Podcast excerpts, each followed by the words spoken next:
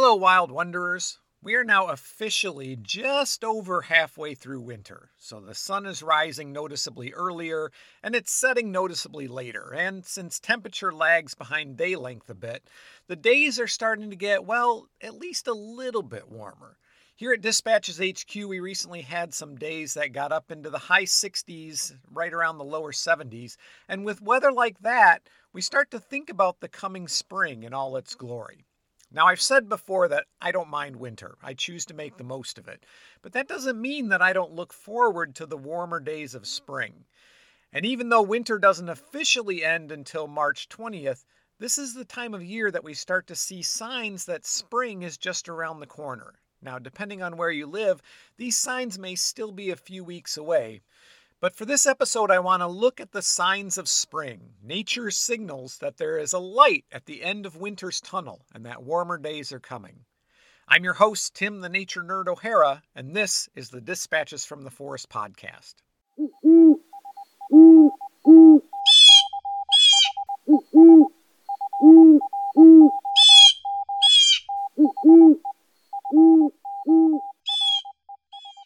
It seems like spring sneaks up on us every year, doesn't it? Like one day it feels like winter doesn't want to let go, and there's this epic struggle back and forth between winter and spring, and then all of a sudden the leaves are on the trees and the wildflowers are in bloom. But I think that if we pay attention right now, I mean, really pay attention, we'll notice all the subtle signs that winter is losing its grip and spring is moving in.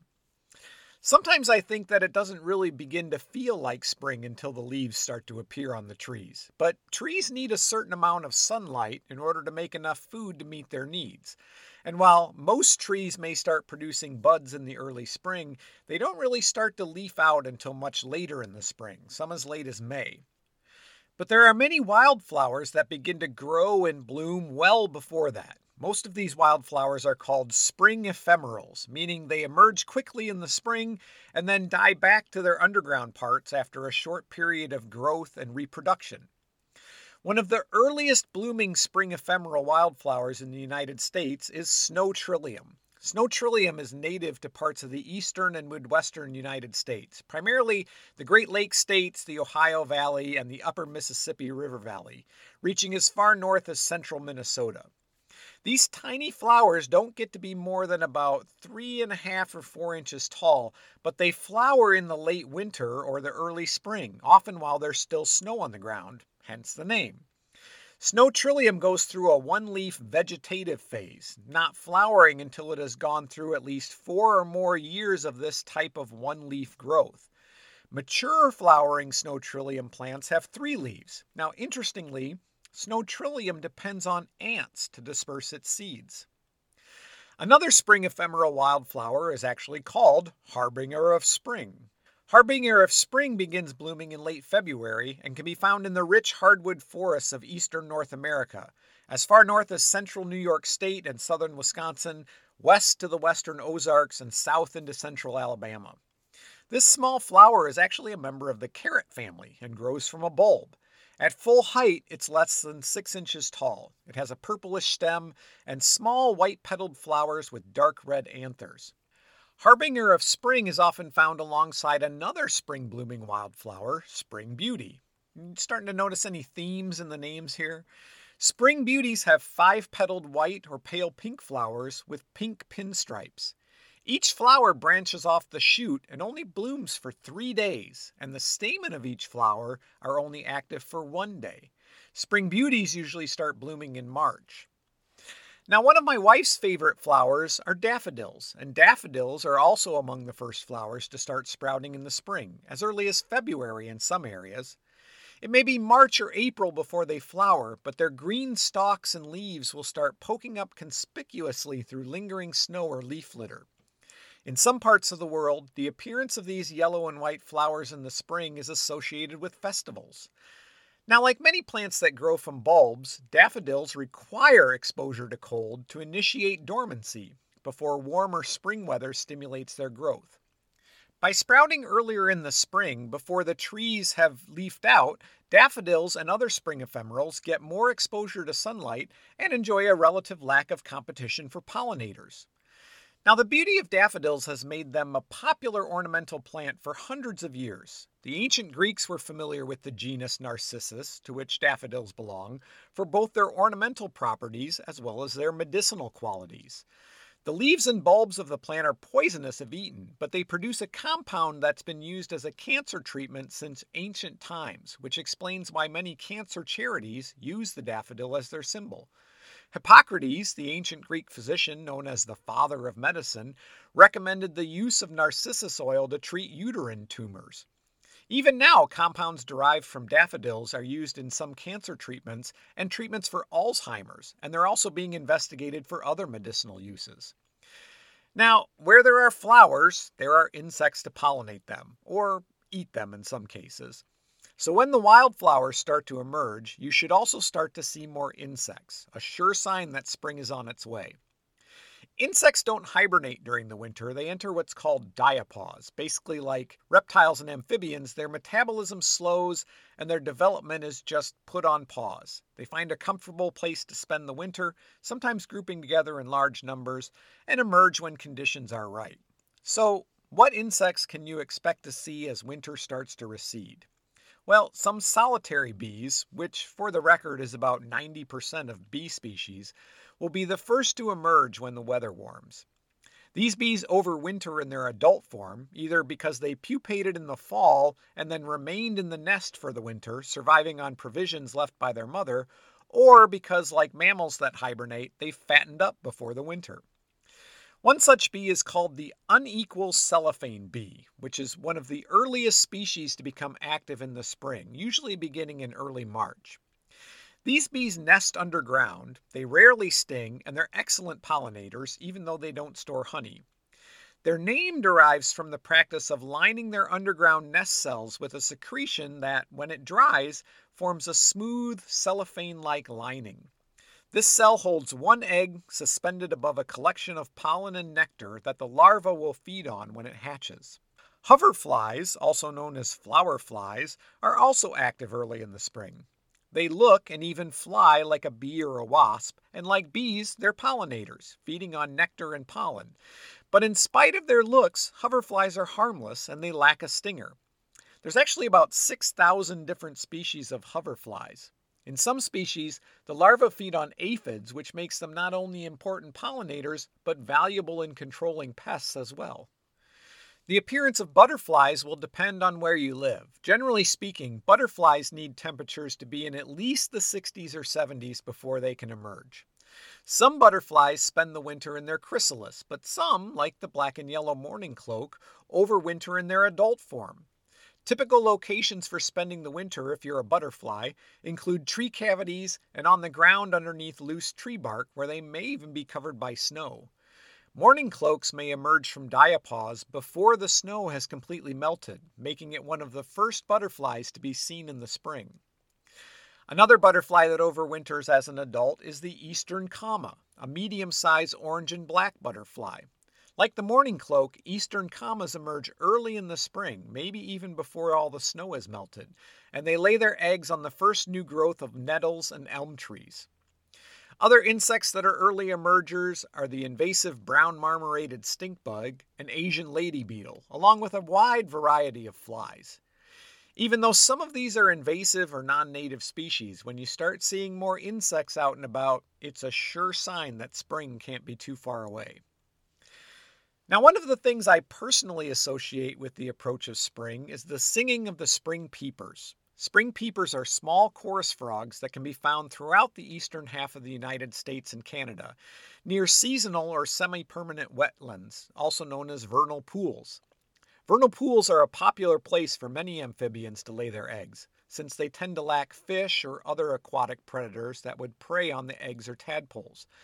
I know spring is not far off when the spring peepers are singing from every pond, ditch, persistent mud puddle, and swamp.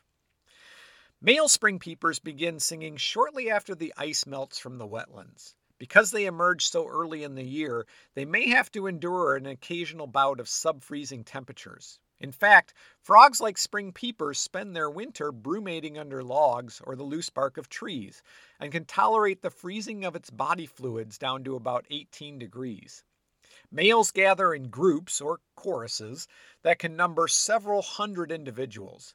They vocalize while hidden in vegetation, and if you've ever approached an area where they're calling, you know that when they sense danger, they all become silent at the same time. This behavior, plus their camouflage and their small size, only about an inch and a half long, makes them incredibly difficult to spot. Their call has been described as sounding like plucking a comb with your fingers.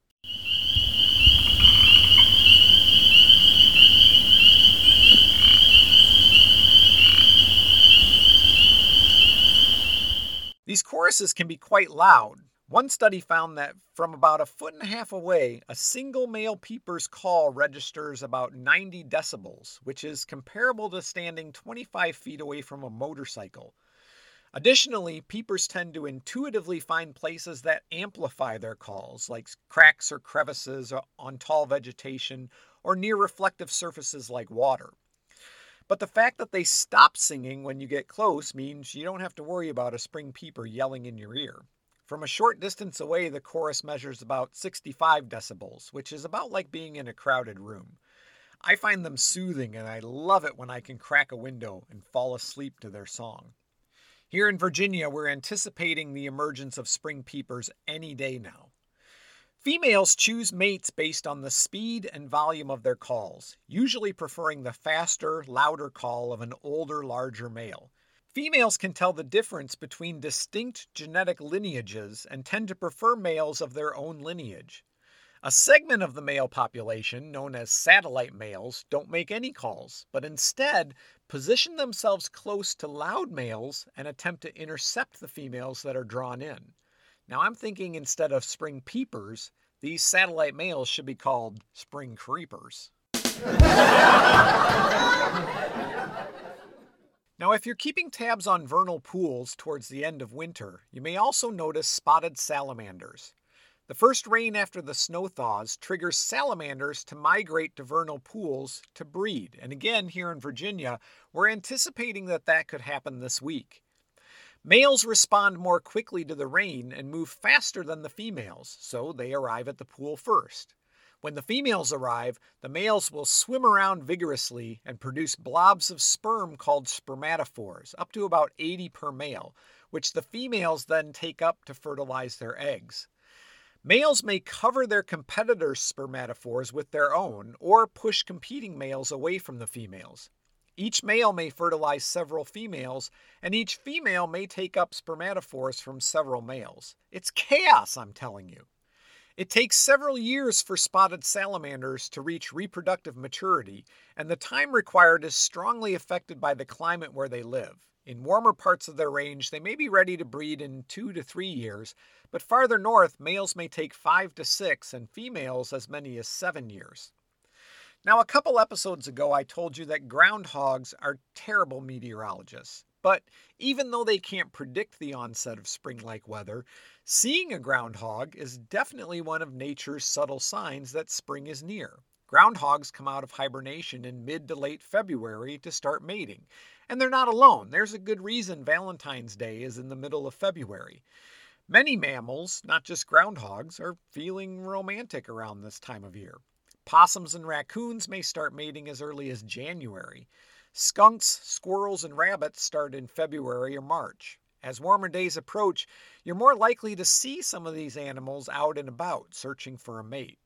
When you see a squirrel chasing another squirrel in the springtime, it's most likely a male pursuing a female, hoping that she'll grant him the opportunity to mate.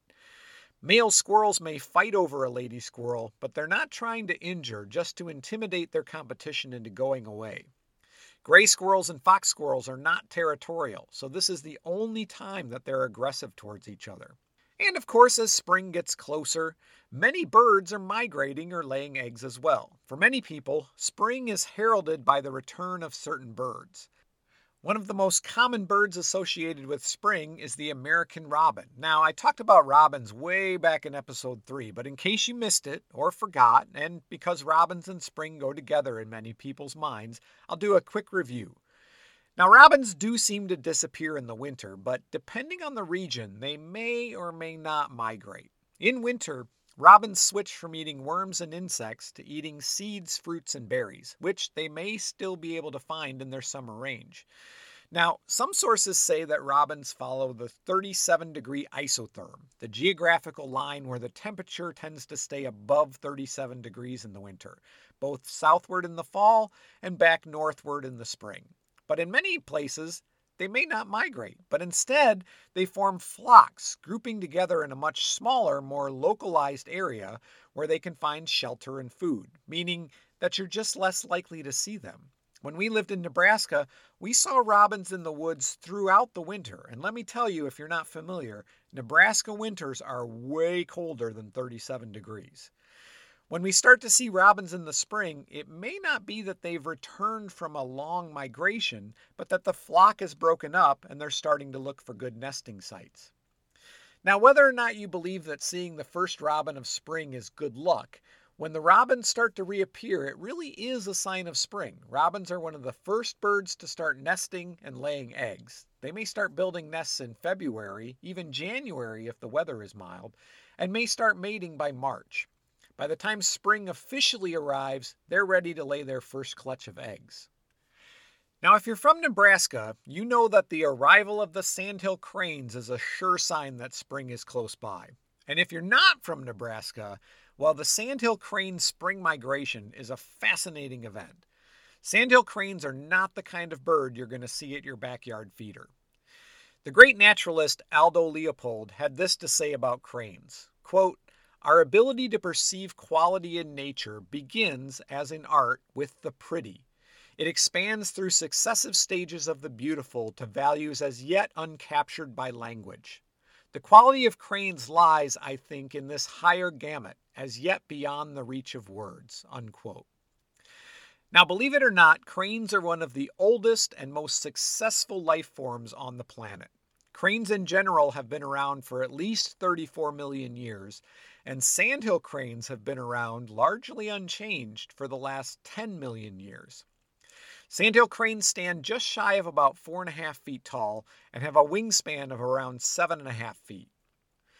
They look similar to a great blue heron, except they're bigger and they have a red forehead and white cheeks. However, sandhill cranes don't hunt exclusively in the water or hunch their necks like herons. Instead, they forage for grains and invertebrates in prairies, grasslands, and marshes. On their wintering grounds in New Mexico, Texas, Arizona, and northern Mexico, and during spring migration, they form flocks that can number into the tens of thousands. Sandhill cranes are famous for their loud trumpeting calls, made possible by elongated tracheas, which allow them to emit deeper frequencies. They can also control their trachea to make it shorter or longer, adjusting the pitch of their calls depending on their situation. A loud rattling call signals that a predator is nearby, and soft purring clicks mean a crane is about to take flight. And as you can imagine, several thousand cranes are not what you would call quiet.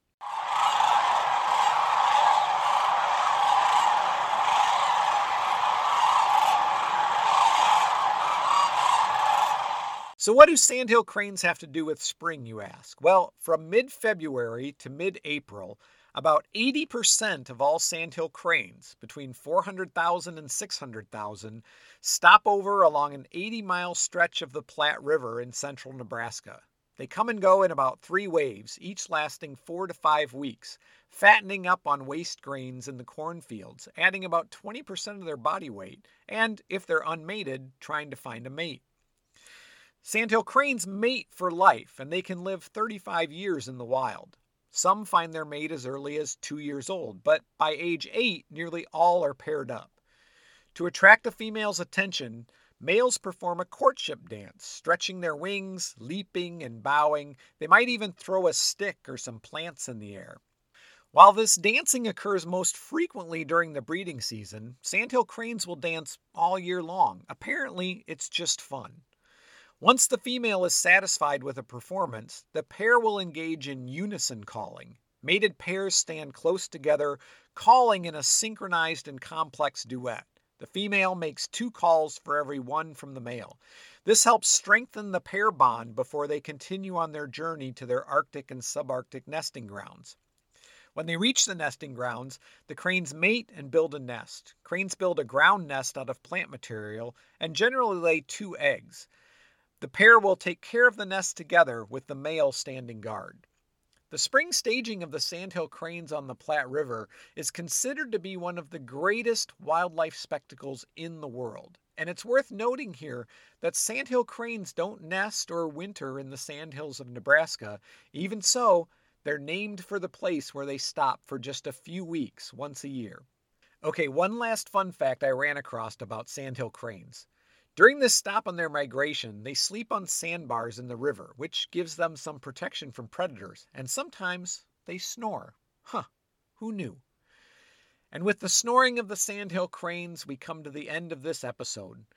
There are some cold days yet to come before winter fully departs for another year, but warmer days are coming too, so keep your eyes peeled and you'll start to notice the signs of spring. Thank you as always for listening. If you'd like to support future episodes, please consider becoming a patron by going to our Patreon page at patreon.com forward slash dispatches from the forest. Tiers start at just $5 a month. You can also follow Dispatches from the Forest on Facebook, Instagram, and TikTok. If you want to send me a message, you can always reach me by email at dispatchesfromtheforest at gmail.com. I'm your host, Tim the Nature Nerd O'Hara, reminding you to go outside and get dirty.